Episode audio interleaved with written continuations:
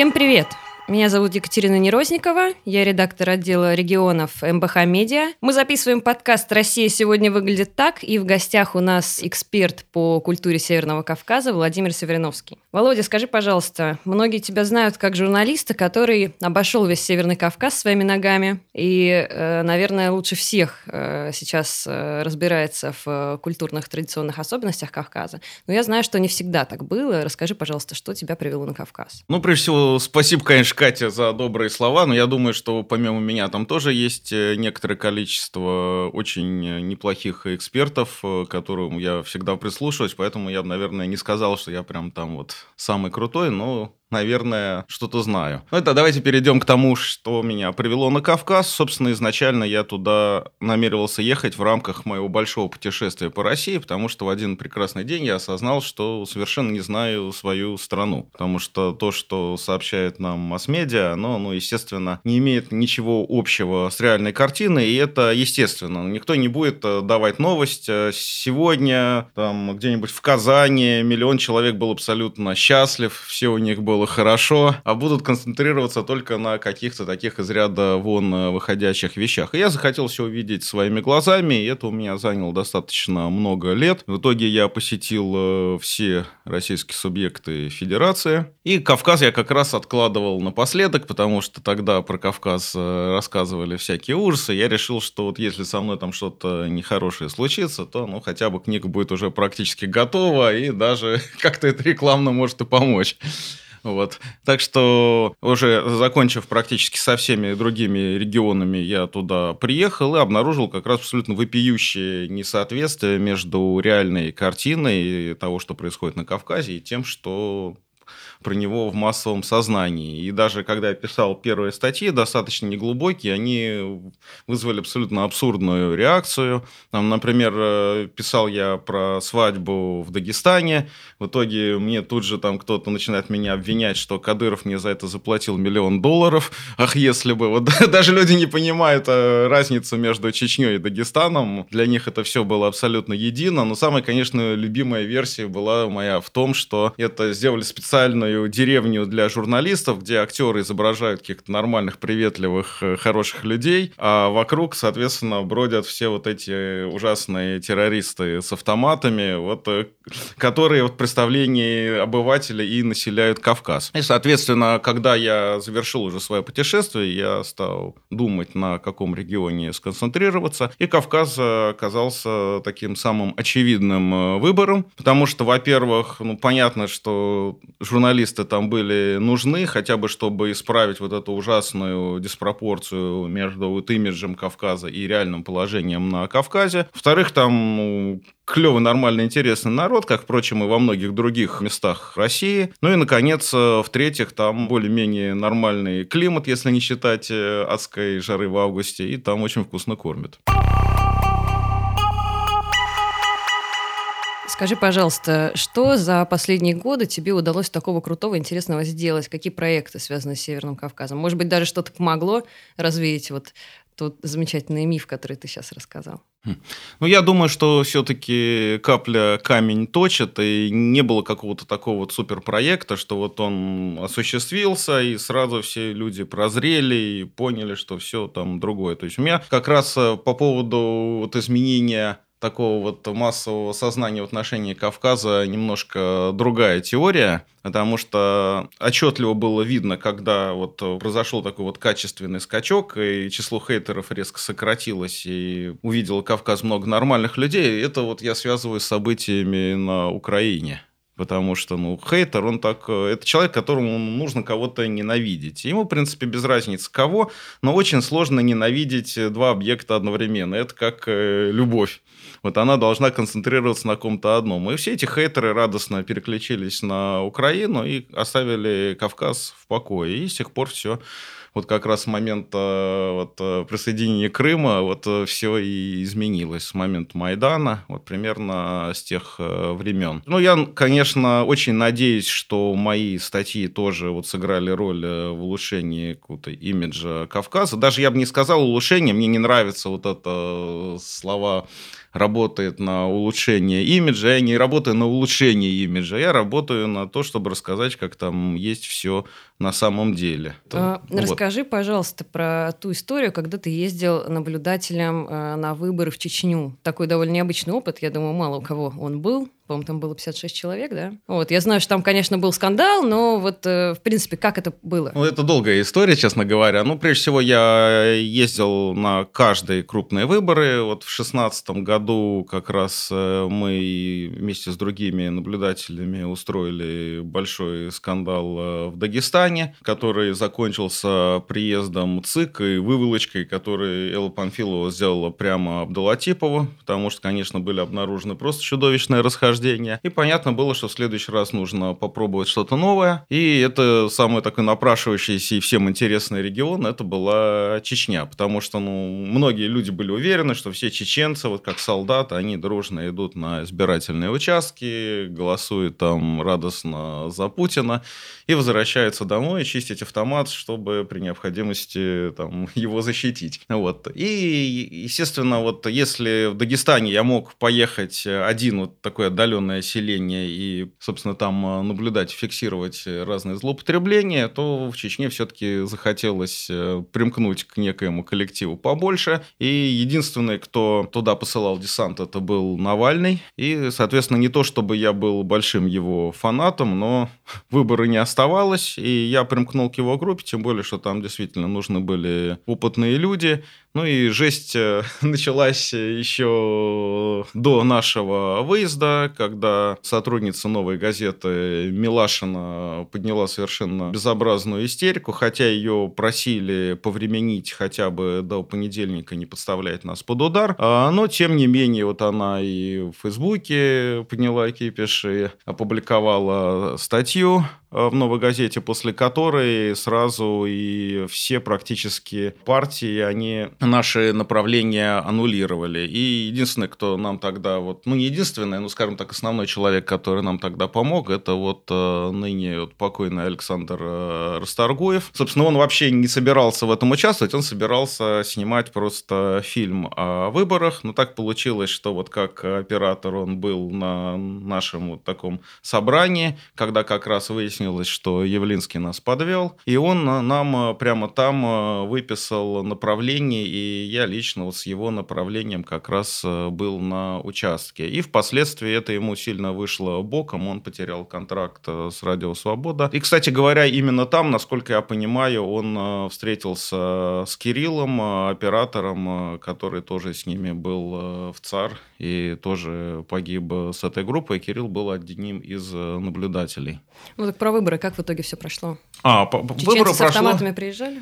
А, ну вот, выборы прошли, ну, скажем так, достаточно интересно. Но прежде всего, вот как сказал сам Навальный, вот э, Кадыров оказался умнее всех, и он понял, что вот лучший способ нам помешать – это нам э, не мешать. И поэтому, действительно, если сравнивать с соседними республиками, где людям били морды, там, где их э, тащили в КПЗ, как в Осетии, в Чечне вот э, нам мешали вот абсолютно по минимуму. Было буквально два участка, где у людей были какие-то проблемы такие вот э, реальные, где их там какие-то бардачи там оттесняли, они там звали людей на помощь. Кстати, Александр опять там помог. Вот. Но это была, я так понимаю, какая-то местная инициатива, и по сравнению с соседними республиками все прошло очень спокойно, но при этом была куча всяческого сюра, потому что я там скрыл достаточно маленькое, в принципе, несущественное нарушение, и ну, видимо, они были готовы и настраивались вот э, на какую-то такую реакцию, поэтому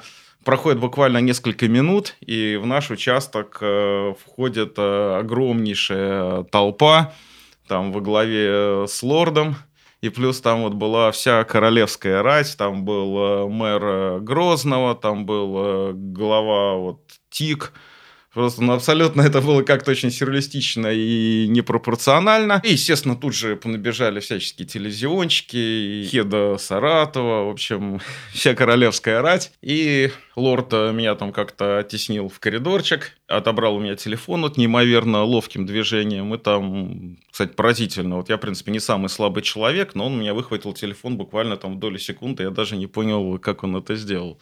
И вот мы с ним там немного побеседовали, и затем э, вышли вот под все эти телекамеры. И, в принципе, было понятно, что да, они там хотят устроить какое-то такое вот показательно нехорошее видео, но не собираются как-то никак э, особо скандалить.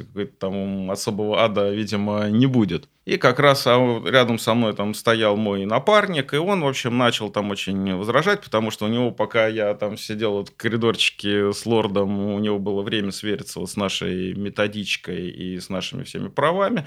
Он их там начал цитировать.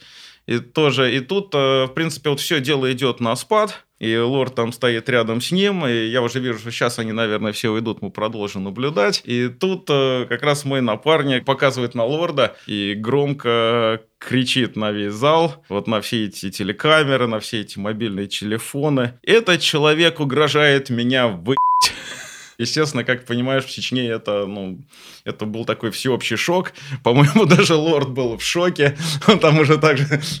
Потому что, как потом мне напарник сказал, он ему просто это так э, шепнул на ушко потому что ну, он был как-то ну, очень разозлен тем, насколько тот вот э, выступает. Так что, это заявление помогло закончить ваш конфликт? Ну, и после этого как-то все очень быстро разошлись. Ну, в принципе, конфликт закончился и так. То есть было понятно, что все это идет на спад. Но, конечно, он не ожидал, что этот мой напарник так вот это все озвучит. И когда вот все разошлись, мы продолжили наблюдать. Я тут же связался с адвокатом. Адвокат, э, ну, что делать? Делать. Вот такая ситуация возникла, немного нестандартная. Но адвокат говорит, слушай, это дело плохо, потому что у лорда как-то слова с делом обычно не расходятся. Если он а, обещал, ну, в общем, ты как-то это следи за своим напарником. И в итоге вот все время до его благополучного отъезда я вот за ним так ходил. И даже когда там какие-то чрезвычайные ситуации возникали в других местах, иначе бы я туда, конечно, поехал, а так я просто не мог оставить его одного. Ну, в итоге итоге все закончилось благополучно, потому что, опять же, Навальный накануне сделал очень такой умный маневр. Он э, обратился в ЦИК э, с просьбой обеспечить нашу безопасность. Соответственно, ЦИК обратился к Кадырову, и Кадыров сказал, что все будет нормально. И, соответственно, все действительно было, ну, ну, не скажу, что абсолютно нормально, но, по крайней мере, гораздо лучше, чем э, в соседних республиках, где был вот весь этот нехороший беспредел. И в итоге мы своей цели добились. Ну, то есть, на самом деле, все добились э, своих э, целей. И мы, и Кадыров. Потому что мы показали, что вот если везде там на республике была явка, там, условно говоря, 90% на всех участках, то на наших участках явка была 35, 40, 45, вот несмотря даже, у нас там были подозрения на какие-то карусели, но даже с их учетом явка оказалась вдвое меньше, э, за Путина там, естественно, голосовали гораздо меньше. То есть там, насколько я помню, в Чечне количество, то есть процент проголосовавших за Путина на наших участках был даже ниже, чем средний по Москве. Это было достаточно нестандартно и неожиданно. И вот, так что вот мы свою такую более-менее правдивую картину общественного мнения в Чечне получили. А Кадыров, опять же, понимал, что ну, скандал, наверное, неизбежен, и он получил просто минимальный из э, возможных скандалов, потому что ну, все и так понимают, что выборы в Чечне фальсифицируются, ничего нового люди не узнали. А если бы, допустим, нас там побили были чего-то хуже, это было бы для его имиджа гораздо большей потери. В итоге я считаю, что это такой вот был, такая всеобщая была победа, и все остались э, довольны происходящим. Давай перейдем уже к следующей mm-hmm. части. Возможен ли вообще на Северном Кавказе туризм? Ну, для тебя-то он, очевидно, возможен, потому что я знаю, что ты этим занимаешься профессионально. Но вот скажи, стратегии по развитию туризма на Северном Кавказе, они у нас уже многократно штампуются, периодически появляются новые какие-то обновления и все такое. Но вот я сама была там не раз, по моим ощущениям, массово никто не едет. Я не вижу больших групп там каких-то туристов э, из Москвы на дагестанских пляжах. Почему, по-твоему, такая картина? Прежде всего, нужно разделить э, две вещи. Первое – стратегия. Стратегия развития туризма пирса не для того, чтобы развивать туризм, а для того, чтобы осваивать э, крупные государственные бюджеты. И с этой целью, я уверен, она блистательно справляется справляется, и если там по чистой случайности что-то там где-то они пытаются развивать, то, честно говоря, вот иногда даже лучше бы и не развивали, потому что я очень большой противник всех этих гигантских э, строек. Я считаю, что если бы государство действительно хотело его развивать, в этом регионе, а не просто осваивать средства, какими-то такими точечными целевыми вливаниями и порой даже очень небольшими, но при этом эффективными. Но учитывая, что вот не нас, вот, которые крупнейшая компания, которая возят э, иностранных туристов на Кавказ, вот никаких-то моих знакомых в туризме все эти авторы стратегии даже не спрашивали. Из этого я делаю вывод, что, наверное, цель там иная. И должен сказать, что вообще вот если мы берем вот все эти всевозможные комитеты по туризму, опять же, единственное место, вот где там сидят хоть какие-то толковые люди, это Чечня. С ними как раз мне достаточно комфортно работать. То есть, если ты им звонишь и просишь там какой-нибудь там автобус, они тебе хотя бы дадут этот автобус. А во всех остальных регионах, если их там завтра разгонят, э, я считаю, что это будет э, только к лучшему. Да и то в Чечне там буквально считанные адекватные люди, но они вот э, делают свое дело. И даже несколько лет назад э, был какой-то такой вот пропагандистская такая статья в ТАСС о развитии туризма на Кавказе, и тогдашний министр туризма Дагестана там какие-то две вставки делал, и вот как нарочно обе ставки показывают его абсолютную неадекватность и то, что человек просто ничего не знал о туризме и даже о собственной республике. Потому что первое там, у него была вставка, что про остров Чечей, на который практически не ступала нога человека, хотя вот мы там уже несколько лет э, прекрасно снимаем фильм в местной деревне, которая уже не одна сотня лет, а вторая ставка была вот совершенно шикарная, она звучала примерно так, что вот если вы туристы, вы приедете в горное кавказское селение, то вокруг вас немедленно соберутся старики, накроют столы и начнутся танцы. Ну, понятно, что так, наверное, произойдет, если ты министр туризма. Но, но зачем эти старикам вот больше делать нечего, чтобы собираться вокруг каждого человека с рюкзаком? И при том, вот действительно интересные какие-то вещи они просто не знают. Ну, вот это что касается государства. А что касается развития туризма, то я вот все-таки с тобой, наверное, не соглашусь, потому что туризм развивается. Конечно, он не то чтобы там развился, что вот там за один год туда немедленно там набежал там несметная орда москвичей.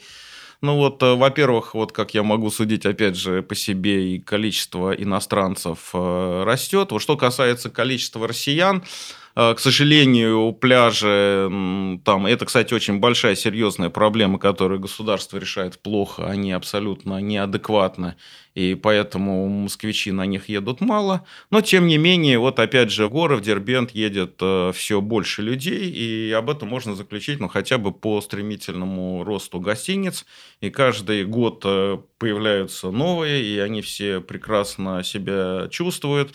Некоторые гостиницы меня, кстати, даже поражают э, своим качеством, вот из э, вновь построенных. И стало быть, э, люди едут, стало быть, спрос есть, и мало того, они забиты, в сезон бывает проблема, и нужно заранее там бронировать места. Так что все нормально, и я уверен, что если ничего такого фатального не случится, туризм на Кавказе разовьется вот вопреки всем там безумным усилиям государства и который, по-моему, тут скорее, честно говоря, обычно мешает. За редчайшим исключением, хотя, конечно, есть такие вот чиновники, которые пытаются хорошо делать свою работу, за что им большое спасибо. Про иностранных туристов скажи, пожалуйста. Вот у тебя иностранные группы, да? Угу. Они с какой целью вообще едут на Северный Кавказ? Что они там хотят увидеть? Что они вообще о регионе знают? Как себе они его представляют? Есть у них какие-то страхи, может быть? А, прежде всего, вот, э, что касается страхов, э, страхов у иностранцев обычно меньше, чем у россиян, потому что россиянам очень долго вдалбливали в голову вот эти вот страшные кадры, это чеченских войн, там с разных там фильмов, и они вот все вот, вот этот зловещий имидж, который еще вот не до конца и жит, у иностранцев его просто нет. И если ты этим людям говоришь, что сейчас там безопасно, то люди действительно тебе верят, тем более, что у тебя есть какой-то опыт, и спокойно с тобой едут, абсолютно не боятся. А что им нужно? Естественно, Кавказ это абсолютно уникальное место, где вот на маленькой территории сосредоточено вот огромное количество аутентичных культур. Вот как мне говорил антрополог Дэйв Хейтон, который долго, он 6 лет, по-моему, работал в Дагестане, что таких мест, как Дагестан, в мире всего три. Это вот помимо него это Папуа-Новая Гвинея, и север Пакистана, где вот такое уже немыслимое разнообразие языков и культур. И, конечно, они все практически возвращаются в восторге. И вот э, если мы, допустим, берем вот э, такую вот компанию «Мир», знаменитая, э, канадская, которая водит американцев, и их гида Мишель Бихар, мой хороший друг, который возит туристов уже, наверное, лет 20, у него огромный опыт по всему миру, он сказал, что это был самый интересный тур в его жизни, что что, конечно, ну, дорого стоит. Скажи, были какие-нибудь курьезные истории у тебя с твоими туристами? Я вот сразу вспоминаю того этого несчастного корейца, по-моему, да, которого на автовокзале вроде как, да, он получил в Грозном глаз, потому что вышел в шортах. Вот. И я думаю, ты, конечно, за, за своими туристами следишь, за них беспокоишься, но все равно наверняка что-то да было. Конечно. Ну, конечно, этот турист, он был такой одиночка, этот э, несчастный кореец, и я все-таки стараюсь это предотвращать, и иногда даже, естественно, все туристы не совершают у меня каких-то вот грубых ошибок, а когда совершают, э, то с ними очень серьезно говорят, и вплоть до того, что я имею право их в любой момент просто исключить э, из группы. Ну, к счастью, до такой меры пока что ни разу не доходило. Ну, а курьезов, конечно, было достаточно много. Один раз, к примеру, вез я одного туриста, который был сыном богатейшего человека Гватемалы. И он э, мне в первый же день сказал, Владимир, вот я извини, но я тебе должен это сказать что вот если со мной что-то случится, вот неважно, по твоей вине, не по твоей вине, я там случайно там сорвусь с какой-нибудь скалы, ну, просто вот, просто имей в виду, что мой папа найдет тебя в любой точке мира. Вот, и таким образом он создал подходящее настроение для поездки. И как-то раз гуляем мы с ним в Грозном, где-то в час ночи, ну, довольно все спокойно. И тут мы видим два здоровенных внедорожника, поставленных э, лоб в лоб, и возле каждого из них группа каких-то хмурых, серьезных людей. Ну и я, честно говоря, был уверен, что вот это все понятно человеку, наверное, откуда угодно, и особенно из Гватемалы. Но я ошибался. И тут э, мой турист, прежде чем мы свернули в какой-нибудь там проволок, чтобы этим людям не мешать, он радостно бежит э, вот, этим группам с криками «О, я вижу, что настоящие чеченцы, у вас такие лица волков». А он как раз начитался, что вот э, волк такой вот э, тотемное животное для чеченцев, он все время отождествлял, и действительно он был очень недалек от истины, потому что из всех людей, вот у них больше всего были похожи лица на лица волков, у этих людей, которые собрались у двух машин, и в итоге он там подбегает, я, естественно, бегу за ним, и от этой всей толпы отделяются два таких самых квадратных человека. И в итоге проходит 10 минут, и мы с этими квадратными людьми сидим в ресторане, они нас угощают. Один там оказался чемпионом, по-моему, мира по дзюдо, другой тоже каким-то борцом. В общем, по-моему, мы им там сорвали стрелку, и в итоге у них этот сценарий заменился сценарием гостеприимства, и все кончилось очень хорошо. Хотя бывают и более сюрреалистические истории. К примеру, однажды я с американской группой э, ездил по Кавказу, мы там снимали фильм, и я хотел, э, в частности, привести их в Дагестан, показать там несколько интересных мест, таких как Кубачи. Я обратился в ряд местных министерств, чтобы они мне помогли. Но в итоге э, силовики, как мне там дали понять, они как-то наложили вето, и в итоге мы никуда, нам ни в чем не помогли, и мы даже вообще не поехали в Дагестан. И проходит э, где-то две недели, они уже уехали из России, и мне звонит человек, который, я знаю, что с этими силовиками связан. И говорит, скажи, а кто вам помогал в селении Кубачи? Я говорю, ну, вообще-то вашими стараниями мы не то что в Кубачи, мы вообще в Дагестан не попали. Хм. А у нас другие сведения то, что вы все-таки приехали в Кубачи, и вам там помогал какой-то местный человек, и сейчас мы этого человека ищем. Я до сих пор не знаю, нашли они человека, который нам якобы помогал или не нашли. И, конечно, очень сюрреалистичная история была, когда я в свое время пытался туристам э, показать экраноплан, который стоит в Каспийске, вот поскольку он на территории военной части. Прихожу я в эту военную часть, ну и говорю, вот как мне туда попасть, мне солдат говорит, который на дежурке, ну как, э, пишите заявление вот с номером военной части на имя нашего командира, ну, может быть, он вас и пустит. Я говорю, ну, проблем нет, скажите мне, пожалуйста, номер части, имя командира. Он, не могу, это военная тайна. А как же я тогда это узнаю? А вы погуглите. То есть военная тайна раскрывается тем, что ты можешь погуглить, да? Да, ну, Google великая сила. Ты нагуглил? Нагуглил, конечно. Перед тем, как записывать этот подкаст, мы запустили у нас в соцсетях опрос э, и спросили людей, с чем у них ассоциируется Северный Кавказ. Мы задали им четыре, дали им четыре варианта ответа. Они были такие: с бородатыми мужчинами и женщинами в хиджабе, с советскими санаториями, минеральные воды и горный воздух, с чем-то опасным и враждебным, и я ничего не знаю о Кавказе. Вот. Э, вариант с чем-то опасным и враждебным с большим отрывом ушел, конечно, вперед. Ну, для меня ожидаемо, для тебя не знаю. Э, как ты считаешь, почему так, и отражает ли это действительность. Я имею в виду не в плане того, опасно ли действительно и враждебен ли Северный Кавказ, а как его воспринимают, как его видят здесь. Ну вот, э, как я тебе уже говорил, что очень много, вот десятилетиями Кавказ был э, символом э, войны, Кавказ был вот символом всего вот страшного, ужасного, что вот и в медиа отражалось, и в литературе, и в э, фильмах, и, естественно, это все нельзя изменить э, за один день. Но, тем не менее, вот по моим ощущениям, за последние вот 5-6 лет э, ситуация здорово изменилась. И я надеюсь, что чем дальше, тем больше людей будет э, воспринимать э, Кавказ адекватно. Они съездят туда, увидят то, что там происходит своими глазами, ну и составят какое-то правдивое впечатление об этих абсолютно интересных местах, которые я, конечно, всех рекомендую посетить. То есть, чем больше люди друг другу будут рассказывать, тем больше ситуация будет меняться. Я правильно тебя поняла? Ну, конечно. Но это же всегда это то же самое, вот э, любая вот ксенофобия, она происходит от э, незнания и непонимания.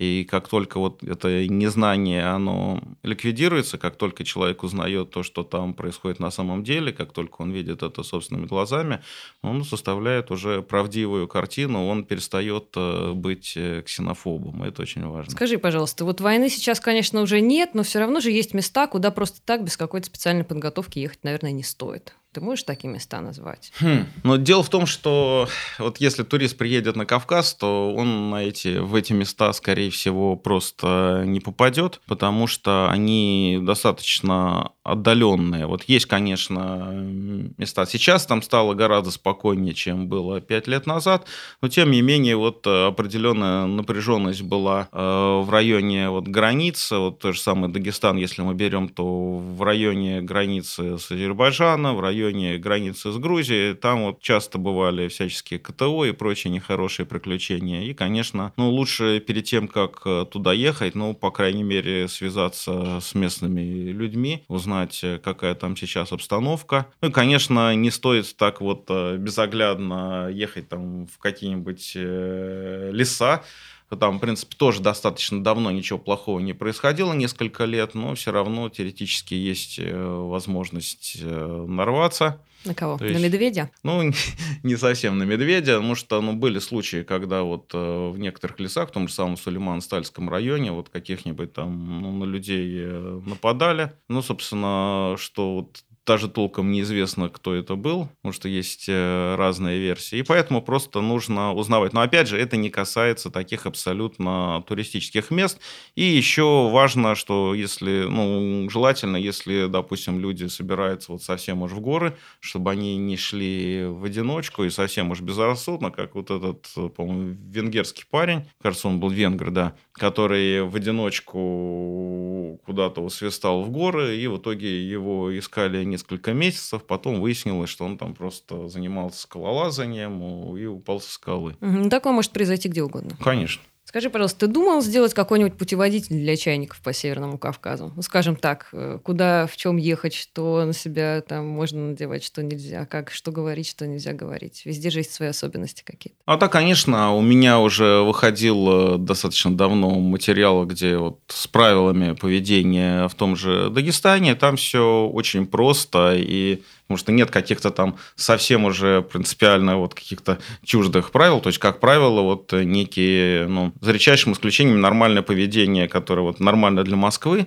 оно будет э, нормально и для Северного Кавказа. И, естественно, это все нужно знать. Также вот у меня сейчас, я надеюсь, что вот в обозримом будущем выйдет э, книга про Дагестан большая, она уже закончена. А что касается путеводителя, это долгая работа. Мы вот тоже предлагали, опять же, Министерству по делам э, Северного Кавказа, чтобы я и плюс вот э, мои партнеры по компании написали путеводитель, потому что я думаю, что он был бы гораздо круче, чем любой Lonely Planet, потому что у нас накоплен огромный опыт э, во всех республиках Северного Кавказа, но это долгая работа, которая, естественно, должна как-то оплачиваться. Ну, пока что мы ни к какому соглашению не пришли. Ну, на этом мы, наверное, сегодня закончим. Это был подкаст «Сегодня Россия выглядит так». У нас был в гостях эксперт по Северному Кавказу, по традициям Кавказа Владимир Севериновский. Спасибо тебе большое. Путешествуйте по России и ничего не бойтесь.